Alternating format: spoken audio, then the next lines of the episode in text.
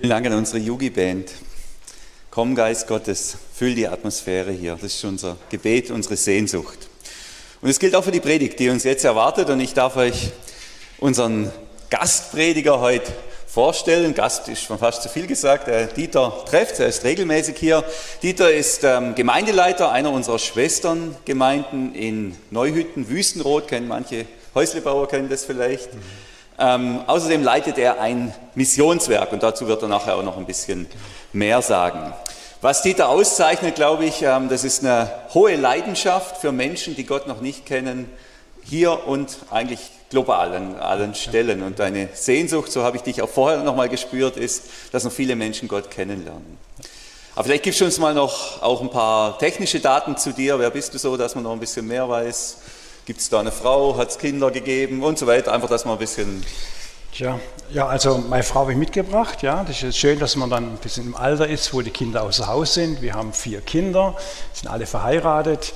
Wir haben zehn Enkelkinder und das elfte ist gerade im Anmarsch. Von daher hat sich unsere Rolle ein bisschen verändert. Ja, ja. Und ein erfahrener Großvater. Ja. Und ich habe auch bei der Merkel einen Antrag gestellt, ob es nicht ein Enkelkindergeld gibt, aber das ist bisher abgelehnt. da könnte man ja eine Petition starten. Da wäre, glaube ich, hier noch mehr Leute interessiert dran, am Enkelkindergeld. Super. Dieter, jetzt hast du schon eine gewisse Lebensreife, Lebenserfahrung. Was ist denn so deine größte Gabe, die Gott dir gegeben hat? Du fragst mich Sachen. Also du musst jetzt ja, was also, du denkst. Wenn ihr mein Umfeld fragen würdet, welche Gaben ich habe, dann würden sie wahrscheinlich sagen, ich habe sehr viele visionäre Gaben, ich kann ein bisschen weiterschauen. Ich habe strategische Begabung, wo ich Strategien entwickeln kann. Und ich habe auch ein Herz für Menschen, aber das ist dann eine andere Stärke. Okay, das hört sich fast, in der Bibel würde man so jemand, glaube ich, als Apostel bezeichnen. Kann man das sagen? Paulus, Petrus, Dieter. Ja, wir haben. Sorry. Ganz in die Reihe will ich mich nicht einordnen, aber äh, ich denke schon, wir in der Gemeinde der Hütten haben ja auch unsere Leidenschaft nach Epheser 4,11 aufgebaut, wo es um Apostel und so geht. Genau. Und, und, du, hast ja, du hast ja gesagt, man müsste andere fragen. Deine Frau sitzt ja da. Stimmt das in etwa? Nimmst du das auch so wahr? Nimmt sie so wahr. Wunderbar. Schön. Fremdwahrnehmung und Eigenwahrnehmung decken sich. Sehr schön. Genau, genau. Dieter, vielleicht noch ein Satz. Warum lohnt es sich für uns jetzt deiner Predigt zuzuhören? Ja, das ist eine gute Frage, wenn ich das wissen können. Also ich denke, es lohnt sich deshalb, weil ich euch heute früh aufzeigen will, was Gott wirklich weltweit macht. Durch meine Tätigkeiten, ich bin ja auch in so einem Dachverband als Vorsitzender tätig von der AEM, habe ich viel Einblick, was weltweit passiert. Ich möchte es euch sagen und es lohnt sich dazu zu hören, einfach zu sehen, dass Gott nicht nur hier arbeitet, in eurer Gemeinde und bei unseren Gemeinden Neuhütten, sondern auch weltweit, was momentan Gott Großes macht. Super, ich freue mich auf die Predigt und würde gerne noch für dich beten. Bitte euch nochmal aufzustehen. Ja, ja. Danke, lieber Vater, für den Dieter, der heute hier ist. Danke für alle Gaben, die du ihm gegeben hast und ähm, den Einblick in dein Wirken weltweit. Bitte segne du ihn jetzt für diese Predigt. Lass ihm uns ein guter Diener sein und uns ihm gute Zuhörer. Amen. Amen. Ich möchte euch am Anfang kurz etwas zu unserer, zu unserer Kontaktmission sagen, dass ihr wisst, wo, was mein Alltag ist, wo ich normalerweise arbeite und euch da ein bisschen weiter zu zeigen. Ich hoffe, dass ich hier klarkomme. Okay. Ähm, wir haben eigentlich, wir sind, wenn ich sage, nicht mehr Missionswerk zur Kontaktmission, sondern eine vernetzte Missionsbewegung. Das heißt, dass wir dort, wo wir arbeiten, Vernetzungen schaffen mit anderen Organisationen, Gemeinden, zusammenarbeiten und unser Anliegen ist, dass wir auch dann Menschen befähigen, bevollmächtigen zu gehen und dort in ihrem Bereich zu arbeiten, den sie haben. Sie arbeiten ziemlich eigenständig, weil die, vor Ort muss die Strategie äh, persönlich entwickelt werden. In diesen Ländern arbeiten wir. Wir haben, glaube ich, über 55 Länder, wo wir jetzt momentan arbeiten. Ganz unterschiedlich äh, mit theologischen Ausbildungen, mit Gemeindebau, aber auch mit sozialer Arbeit, wo wir helfen. Das heißt, in fast allen Ländern war ich auch schon mal dort und habe dort auch versucht, die Menschen, die, die Kulturen kennenzulernen. Sehr interessant, was alles dort passiert. Wir haben ein sehr starkes Wachstum erlebt. Wir haben, seht das, jedes Jahr ist die Zahl der Mitarbeiter gestiegen. Momentan haben wir 366 Missionare ausgesandt, die also in irgendeinem Land arbeiten und ist natürlich sehr groß geworden. Wir, ich würde fast sagen, wir gehören mit zu den größten Missionswerken in Deutschland. Ja, aktuell haben wir 360 Mitarbeiter, habe ich schon gesagt, aus 43 Nationen in 60 Ländern. Sind sogar mehr geworden, als ich selber gewusst habe hier, weil wir eigenständig sind. Ja, und jetzt zu meinem Thema, Gott liebt die Welt und gebraucht uns, die frohe Botschaft zu verkündigen. Gott hat etwas geschaffen in dieser Welt, wo er Menschen befähigt, seine gute Botschaft an Menschen weiterzugeben. Und es ist wichtig für uns, dass wir am Anfang wissen, dass Gott praktisch uns einen Befehl gibt oder sagt, ich möchte, dass ihr weitergeht, dass eure Arbeit weiter, dass mein Reich gebaut wird. Ich habe einen Vers mitgebracht, Matthäus 28, der von vielen für euch bekannt ist, wo es darum geht, ähm, wo die Abschiedsworte von Jesus sind, wo er sagt, also einmal geht hin, Mache zu Jüngern alle Völker, lehret sie. Das heißt, es ist unser Auftrag, den wir haben, zu gehen dorthin, wo die Menschen sind.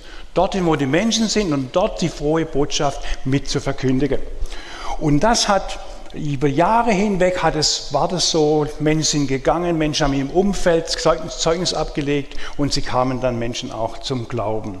Also Gott gibt einen klaren Sendungsauftrag, der uns befähigen und bevollmächtigen soll, in die Welt zu gehen und dort die frohe Botschaft von Jesus Christus zu sagen. Und wenn ich die Welt heute betone, dann meine ich nicht irgendwo eine Welt weit weg in Afrika oder Asien, sondern ich meine einfach die Welt in unserem Umfeld, wo wir einen Sendungsauftrag haben, der aber nicht nur auf das begrenzt ist, sondern wo hier über alle Kulturen hinweg geht. Äh, Gott liebt die Welt und möchte uns gebrauchen, dass wir die frohe Botschaft weiter sagen. Ich möchte mal in der Grafik einsteigen, ähm, dass das Reich Gottes wächst, wie Gott unseren Kontinent sieht. Und hier praktisch, da will ich drei Dinge heute früh erwähnen, wie Gott arbeitet, dass sein Reich wächst. Einmal geht es um den Gott selber, was macht Gott in dieser Welt? Dann der Mensch, wie gebraucht er uns, mit welchen Gaben gebraucht er uns? Und damit noch etwas sagen über die Methode, welche Methode hat sich bewährt und was ist heute in der Welt überhaupt los, wo kann man sehen, was Gott bewirkt hat. Ich werde ja ganz praktische Beispiele auch bringen. Wenn wir die Welt anschauen, manchmal ist es interessant, wenn man die Welt anschaut, wie Gott sie sieht, da kennen keine Menschenrassen, keine Grenzen, gar nicht. Das sind einzelne Menschen in seiner Not. Und deshalb ist Jesus für uns gestorben, weil Gott die Welt gesehen hat, wie sie ohne Jesus sterben, keine Tod ist. Und dann kommt das Herz dazu, Gott hat die Menschen geliebt und deswegen hat er seine Mission, seinen Sohn gesandt. Und das ist gerade das, was im Schau, was ich euch gesagt habe, dass wir das sehen, dass Mission immer anfängt eigentlich ähm, mit einer besonderen Sache. Und ich möchte euch kurz einführen am Anfang, wie Gott heute in dieser Welt handelt, was da wirklich heute geht. Einmal beobachten wir, dass es große Flüchtlingsströme gibt. Also handelt Gott ganz enorm. Wir reden ja immer von Europa, dass es hier viele Flüchtlingsströme gibt. Klar, das ist vor der Haustür und so. Aber schon in Südamerika gibt es enorme Flüchtlingsströme.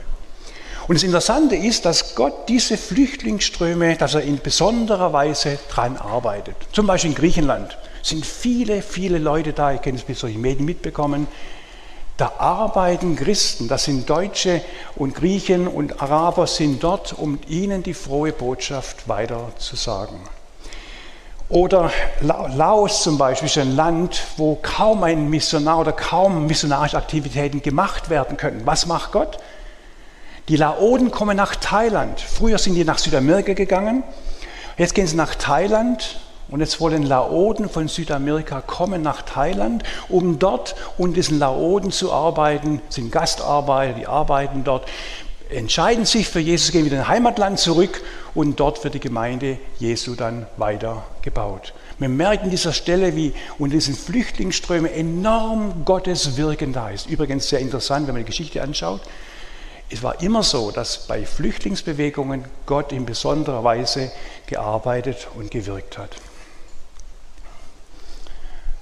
Jetzt habe ich nochmal die andere Grafik da, die, die wohl noch draufkommt, die andere Strömung. Das andere waren die Stämme, wie Gott arbeitet. Genau, Dankeschön, Technik. Ähm, wo wir merken, dass Stämme, die völlig abgeschlossen sind, werden entdeckt und ich werde es nicht glauben, die glauben an Jesus. Interessant, die haben dann Träume, die, die träumen von Jesus, die träumen von einem großen Buch, das sie bekommen haben, das sie bekommen, ein großes Buch, das da ist. Und sie suchen dieses Buch, da meinen sie die Bibel, finden das irgendwo, lesen der Bibel und dann fangen sie an, darüber nachzudenken. Oder Stämme, Indianerstämme sind über Jahre hinweg, haben Gemeinden entstanden, fangen an, in andere Stämme zu gehen und dort das Evangelium zu verkündigen.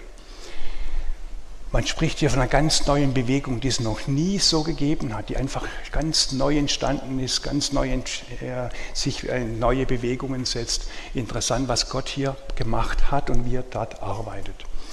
Ein Beispiel vielleicht, dass ihr, dass ihr wisst, was ich, was ich meine. Das geht schon auf unsere Erfahrung zurück, schon ein bisschen länger zurück. Ähm, aber das ist genau das gleiche Phänomen, das wir immer wieder entdecken. Eine Gruppe an der Transsibirischen Eisenbahn, die haben ihr Bibeln verteilt, in jedem sind sie überall gehalten, haben die Bibel verteilt. Äh, dann hat eine Gruppe die Bibel gemeinsam gelesen, haben da viele Dinge gemeinsam entdeckt, wussten sie aber nicht zu helfen, was das zu bedeuten hat.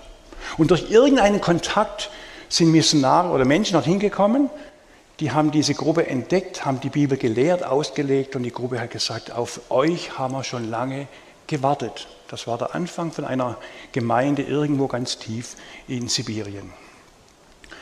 Und das andere, was ihr auf der Weltkarte gesehen habt, war die andere Seite, es war mit, dass Gott in Wellen arbeitet dass wenn man die ganze Geschichte anschaut, merken wir, wie es oftmals offene Türen schenkt, wo ganz große Erweckung stattfindet, zum Beispiel in, in, nach der Öffnung der Grenzen, der Ostgrenzen in Russland, in Ukraine waren sehr viele Fragen da. Oder wir merken heute in Afrika oder in Südamerika, in verschiedenen äh, Stämmen oder auch Regionen, wo plötzlich ein ganzer Aufbruch da ist und der danach wieder abklingen kann, wie Gott Menschenherzen bewegt. Oder aber auch, äh, wir haben vor 20 Jahren für Völker gebetet, für Stämme gebetet, für Länder gebetet, wo wir nie gedacht haben, dass Gott so eingreifen wird. Und heute, 20 Jahre später, sehen wir, wie Gott das Gebet erhört hat und wir heute ganz andere Ausgang, Aus, äh, Ausgangssituationen haben.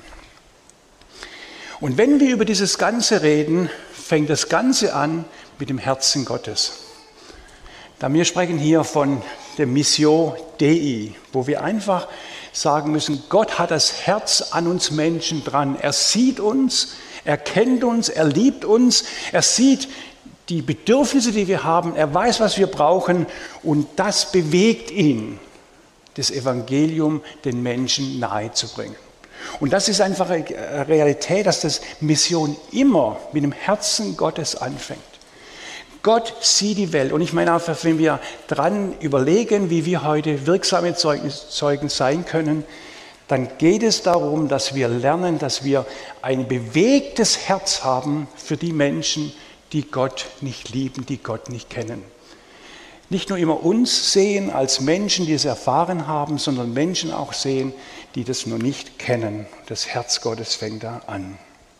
Er hat die, Jesus hat die, hat die Menschen in die Welt gesandt. Und wenn ich das so weiter sehe, sucht Gott immer den Menschen in seiner Situation erreichen. Ich staune darüber, wenn ich in vielen Gemeinden bin und immer die Zeugnisse höre von Menschen, wie sie Gott gefunden haben. Gott versteht es, so das Evangelium ihnen nahezubringen, dass es ihre Situation passt und dass es verstehen, um was das eigentlich geht. Ganz interessant, wie Gott hier arbeiten kann. Da gibt es dann Bekehrungen mit Bücher lesen, da gibt es eine gute Predigt, da gibt es Träume, da gibt es Visionen, ganz unterschiedlich, aber der Mensch versteht es. Und er kann es, er weiß, dass Gott ihn braucht.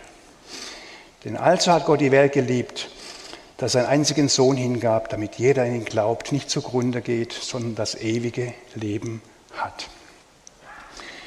Ähm, und ich kann mir auch vorstellen, dass wenn Gott unsere Welt heute sieht, dass er über unsere Welt weint, weil er sieht, wie kaputt die Menschen sind, wie wenig sie nach Gott fragen und das Angebot, ein besseres Leben zu haben, ist da. Und Menschen müssen die frohe Botschaft hören. Das Reich Gottes wächst. Jetzt kommen wir zum Menschen. Wieder was, wie, welche Funktion hat es der Mensch? Er versucht es aufzuzeigen von Gott, wie er Völker vorbereitet, Stämme vorbereitet, Menschen vorbereitet, wie er drin arbeitet, wie es was Neues zum wie was Neues entsteht, wie, wie Menschen zum Glauben kommen, wie Gott alles vorbereitet hat. Und trotzdem müssen wir uns Gedanken machen, wie gebraucht jetzt Gott uns in der Weltmission? Gott baut sein Reich, aber er gebraucht dazu Menschen. Gott bereitet Völker vor und trotzdem braucht Gott Menschen, damit das Evangelium weitergesagt werden kann. Und der erste Gedanke, wo ich hier habe, ist, dass die Gabenvielfalt, Gott gebraucht unsere Gaben. So hat mich Daniel gefragt, welche Begabung ich habe. Okay, das ist eine Seite. Aber ich glaube auch, dass wir zum Beispiel als Nation auch bestimmte Begabungen haben. Wenn ich ab und zu in Ländern bin und so Schulungen durchführe, in anderen Kulturgruppen, frage sie manchmal, was denkt ihr, welche Begabung habt ihr als Volk? War ich in Rumänien, da habe ich gefragt und hat einer gemeint, hm, Singen, haben sie gemeint. Also ihr Rumänen könnt nicht so singen, wie ihr das so vorstellt. Also die Gabe ist schon mal weggefallen. Aber Gastfreundschaft zum Beispiel haben die oder Rumänen werden eher weniger in Leitungsaufgaben sein, sind eher in der zweiten Reihe. All das interessante Faktoren. Das Interessante dabei ist, wo ich mal einen Afrikaner gefragt habe, ein Pastor von einer Großgemeinde, wie er das einschätzt, welche Begabungen er hat, die Afrikaner, und welche Begabung wir haben als Volk. Er sagte, ihr müsst euch so vorstellen, wenn eine Zielscheibe hier steht und der Afrikaner fängt an, auf die Zielscheibe zu schießen, dann wird der Afrikaner zehn Pfeile, 20 Pfeile absetzen in der Hoffnung, irgendwie und irgendwann wird er das Ziel treffen. Der Deutsche wird überlegen, wie er mit einem Pfeil gleich das Ziel treffen kann. Er wird Strategie, Strategiepläne machen, wird eine Methode entwickeln, wird seinen Köcher und so weiter verfeinern, damit er auf einmal diesen Pfeil und dieses Ziel treffen kann. Jetzt merkt er schon, wie unterschiedlich die Menschen angehen. Jetzt bringt Gott das zusammen. Da arbeiten Afrikaner mit Deutschen zusammen. Das könnt ihr euch vorstellen. Einerseits eine Synergie, wo Gott vieles machen kann, wo Gott vieles bewegt, auf der anderen Seite aber auch Spannungen entstehen können. Und ich glaube, das ist es der Grund, wenn wir über Mission heute nachdenken, Mission, mir sagt heute interkulturelle Arbeit, dass zwei Begabungen zusammenkommen und diese Begabungen können zu einer Synergie führen. Lange Zeit wurde einfach die Mission begründet, muss dorthin gehen, wo es kein, wo es wenig Christen gibt. Inzwischen haben ja in Deutschland so wenig Christen, dass die Begründung gar nicht ausreicht. Weil heute sind wir selber in der Situation mit zwei, drei Prozent Menschen oder evangelikale Christen. Und auf der anderen Seite in Afrika haben wir neun bis zehn Prozent, Südamerika bis zu 20 Prozent. Und jetzt natürlich müssen wir unser Umfeld berücksichtigen. Auf der anderen Seite merken wir auch, wie sich hier etwas, ein bisschen was verändert hat, nämlich, dass es darum geht, dass wir unsere Gaben, die wir bekommen haben, als Nation oder auch persönlich, anderen Kulturen zur Verfügung stellen, damit ich besser dort arbeiten kann. Es setzt Energie frei. Wir haben nun eine bestimmte Kultur, eine bestimmte Begabung bekommen. Als Missionare von der Ukraine sich verabschiedet haben, die nach Hause gekommen sind, habe ich die lokalen Mitarbeiter gefragt, was vermisst ihr am meisten, wenn der Missionar nach Hause geht? Ich habe gemeint, wir werden sagen, er hat gut gepredigt, er hat gut unterrichtet. Nein, er hat gesagt, uns fehlen die Gaben, die er hatte, was er, wie er uns bereichert hat, dass er hier gewesen ist. Aber Gott arbeitet auch mit unseren Schwächen. Na, jetzt sind wir schon weiter. Gott hat mit unseren Schwächen. Das heißt, er ist sich bewusst, dass wir nicht vollkommen sind. Dass wir Dinge haben, die schlecht sind. Zum Beispiel, wir werden nur eine Generation arbeiten können. Oder wenn ein Missionar geht in ein anderes Land, muss er die Sprache lernen, die Kultur lernen, er muss da lange Zeit arbeiten, mitarbeiten, mitdenken, kann nie so denken wie die eigentliche Kultur. Oder Schwächen, Familien und so weiter. Aber trotzdem, dieses schwache Gefäß, das Gott braucht, sein Reich zu bauen, gilt nicht nur für die Mission, gilt ja grundsätzlich. Dass Gott den Menschen braucht in seiner, in seiner, ja, in seiner Zerbrechlichkeit, in seiner Verletzlichkeit, wo er dann Menschen gebraucht, sein Reich zu bauen. Hat mich sehr stark immer wieder ermutigt, dass Gott so Menschen braucht, wie wir sind, obwohl er weiß, dass der Mensch zerbrechlich ist. Man kann so sagen, er hat etwas in unsere Schwäche hineingelegt und er gebraucht uns, Gott weiterzubauen. Und natürlich, er braucht auch das Geld dazu, da kann man, auch, kann man in der Sache auch so sagen. Das heißt, wir, ähm, Gott gebraucht ganz gewöhnliche Mittel, sein Reich mitzubauen.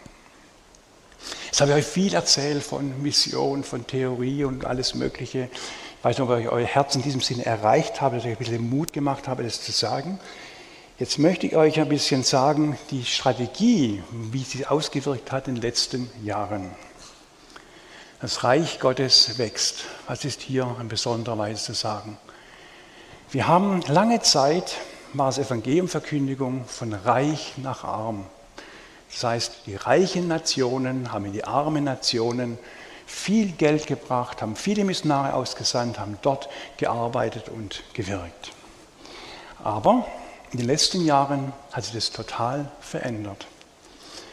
Ähm, war in Guatemala, einer Bibelschule, die größte von Südamerika, über 1000 Studenten, die dort studieren. Vor 20 Jahren waren die hauptsächlichen Lehrer, kamen von Nordamerika und von Deutschland, England. Heute sind wir nur vier Lehrer dort, die dort unterrichten. Alle anderen sind im Grunde genommen ähm, sind Südamerikaner, spanisch sprechende Leute. Das hat sich total verändert.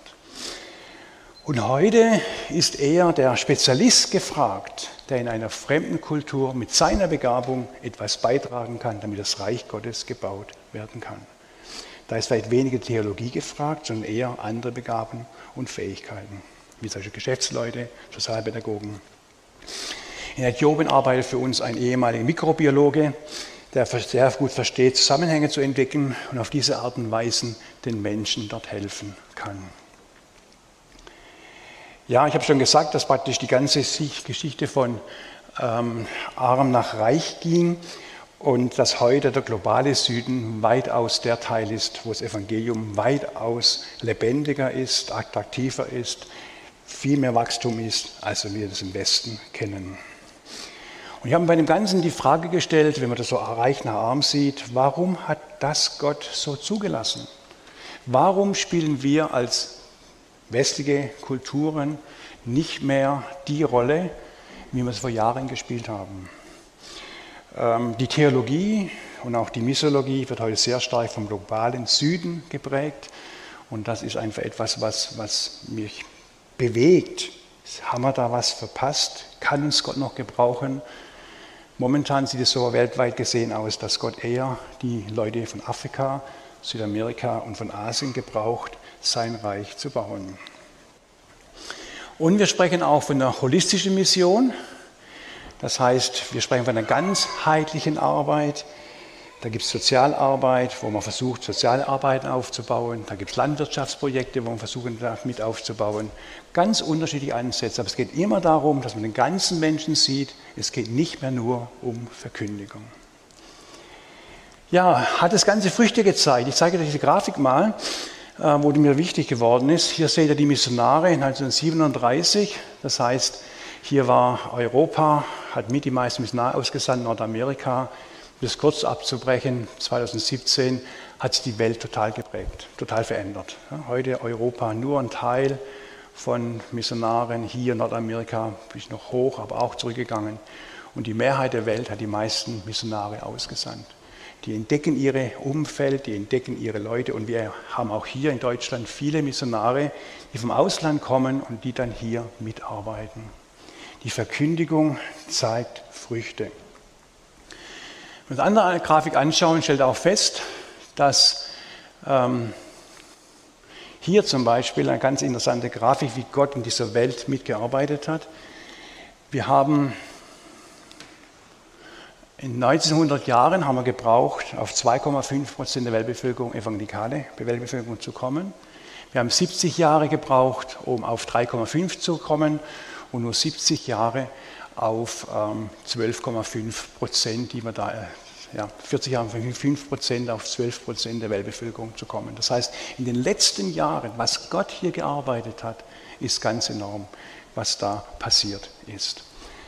Gott arbeitet in verschiedenen Welten, er setzt weltweit verschiedene Schwerpunkte, die wir sehen. Das ist momentan nicht mehr der Westen der Mittelpunkt, sondern es gibt andere Kontinente und Länder, wo das christliche Wachstum sehr viel größer ist. Und jetzt merkt ihr, Gott arbeitet, Gott bewegt die Welt. Da ist etwas da, wo man sagen kann, es entsteht etwas. Die Frage stellt sich für mich, was bedeutet das ganz praktisch für mich? Wie kann ich mich selber irgendwo auch mit einbringen? Nicht jeder ist so nahe dran wie andere. Einmal habe ich gemerkt und gelernt, dass das Gebet mit die wichtigste Rolle spielt, dass wir Völker einschließen. Wir haben so viele andere Dinge, äh, auch Probleme in der Weltmission, in der andere Christen, andere Länder, wo manchmal es nicht möglich ist, sich zu versammeln, sich zu treffen und so weiter, oder wo sie wo wir andere Schwierigkeiten haben. Gebet hat sich in der Geschichte der Weltmission auf jeden Fall ausgeprägt. Habe ich gesagt, wo wir vor 20 Jahren ganz konkret für Dinge gebetet haben und Gott hat etwas geschaffen, wenn man jetzt zurückschaut.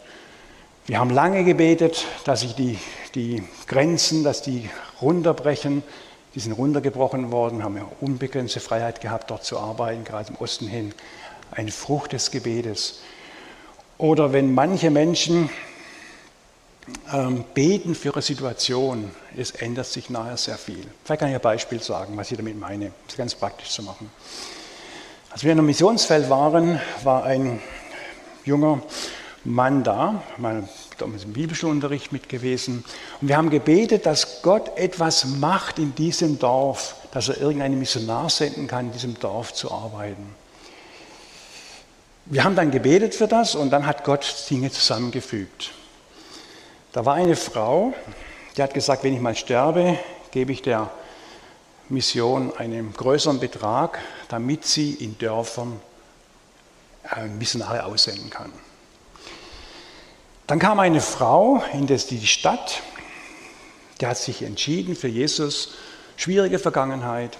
Und diese Frau hat gebetet, dass in diesem Dorf, wo sie herkommt, das Evangelium verkündigt werden kann. Und wir haben gebetet für einen jungen Mann, lokalen Mitarbeiter, der bereit ist, in, ein, in die Dörfer zu gehen und dort das Evangelium zu verkündigen. Ich glaube, vier oder zehn Wochen später ist die Frau gestorben. Ich bin immer traurig, aber für uns war es von der Seite aus nicht schlecht, dass wir das Geld zur Verfügung hatten. Die Frau hat weitergebetet für ihr Dorf und den jungen Mann haben wir gefunden. Und der junge Mann ging dann in die Dörfer, da mit dem Jesusfilm, um Jesus zu verkündigen. Um welches Dorf ging er als erstes? Das Dorf von der Frau, die sie bekehrt hat. Und was hat sie, was hat sie dort getan? Das, fast das ganze Dorf hat Jesus angenommen. So antwortet Gott manchmal auf Gebete. Wir haben schon für Gebiete gebetet, für Dörfer gebetet, wo es wirklich geschlossen war, wo man nicht reingekommen ist. Und Gott hat einen Zugang geschaffen. Ich bin oftmals in Indien, äh, da gehen die Inder dann in Dörfer rein, die wohnen am Rande, dürfen nicht ins Dorf reingehen, wohnen am Rande, um zu warten, bis ein Zugang aufgemacht wird, ins Dorf zu kommen.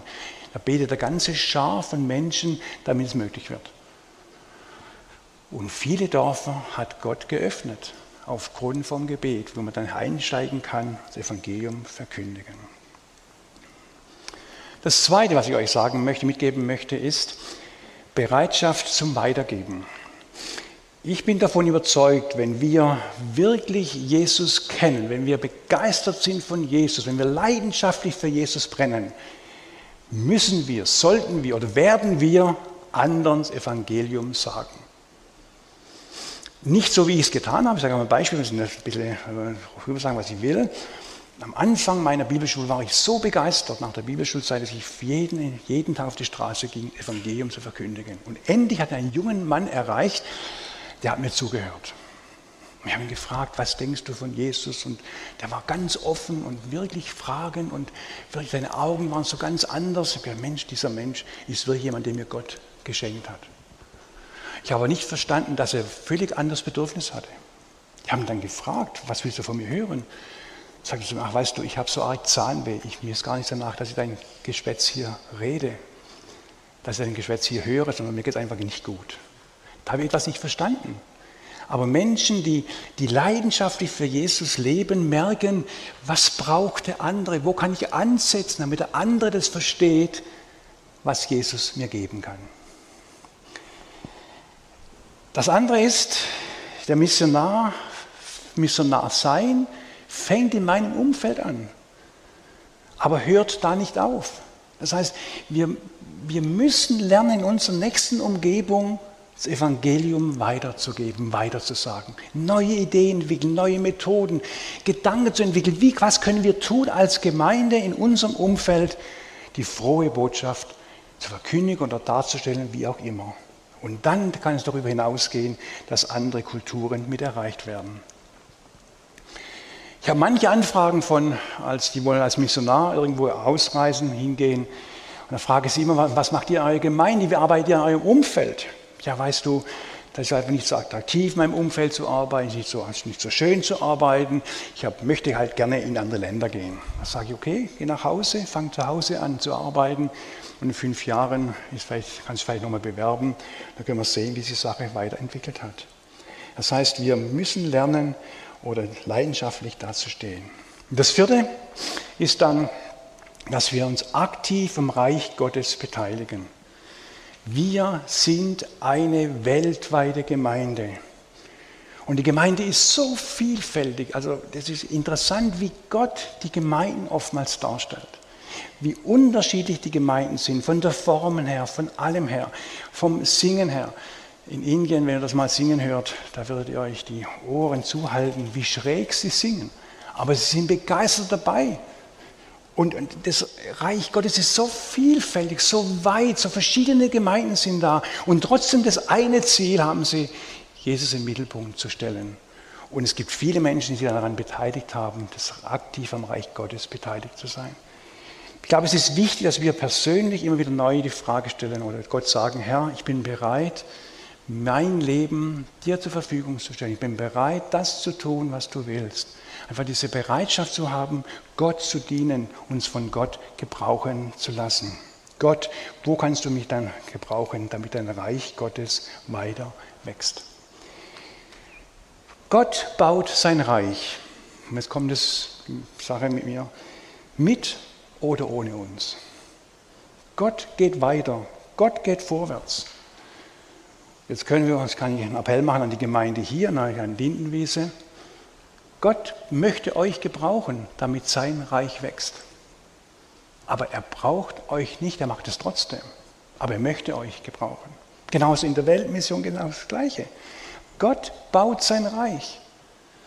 Er braucht uns nicht, aber er möchte uns gebrauchen. Im Aufbau von seinem Reich, auch im persönlichen Umfeld, Gott möchte uns gebrauchen, möchte, dass wir ihm dienen. Aber er braucht uns trotzdem. Er braucht uns, aber macht es auch ohne uns. Es ist eine große Ehre für mich, dass Gott mich gebraucht hat, in verschiedenen Dingen sein Reich zu bauen. Ich möchte am Ende von meinem Leben mal sagen können, ja, Gott hat mich gebraucht, damit das Reich Gottes gewachsen ist. Damit wir einfach sehen können, Gott hat uns gebraucht. Und jetzt komme ich ganz zum Schluss, wo ich das abbinden möchte. Wenn wir Jesus nicht mehr im Zentrum haben, wenn dieser Kern nicht mehr stimmt in unserem Leben, wenn wir von diesem Kern abweichen, werden wir zwar funktionieren, auch als Christen, als Missionswerk, als Gemeinde, aber wir werden nicht das sein, was Gott vorgesehen hat. Ich glaube, es ist wichtig, dass wir im Kern nahe sind bei Jesus um von diesem Kern heraus zu arbeiten, nahe bei Jesus und dann die Arbeitsumfeld zu sehen. Das ist etwas, was wir auf jeden Fall mit beachten müssen.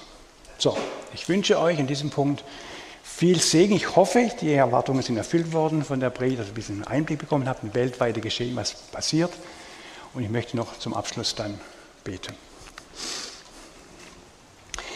Herr Jesus, wir danken dir, dass dein Reich gebaut wird, dass du überall tätig bist. Und danke auch dafür, dass du uns gebrauchen möchtest, dass du uns als Menschen gebrauchst, damit dein Reich wächst. Vielen Dank dafür, Herr Jesus. So biete ich um deinen Segen für uns und aber auch für die Gemeinde hier. Amen.